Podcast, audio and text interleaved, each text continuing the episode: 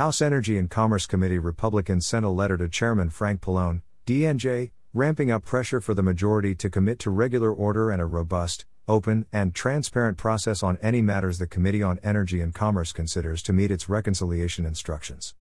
Key excerpts from their letter to Chairman Pallone.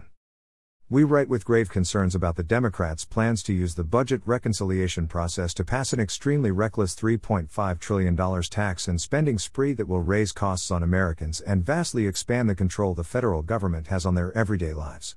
Given the enormous implications this plan has for our economy and the health and welfare of the American people, we request that you commit to regular order and a robust, open, and transparent process on any matters the Committee on Energy and Commerce considers to meet its reconciliation instructions.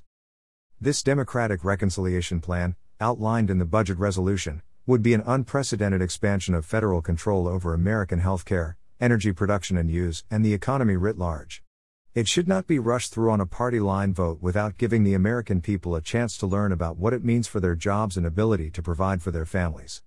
We therefore ask that you not rush legislation through the committee in order to meet an arbitrary September 15 deadline and that you commit to following regular order to give the American people the time and information they need to understand the impact the dramatic expansion of federal government power will have on their lives. We have already witnessed a steady chipping away of previously bipartisan initiatives.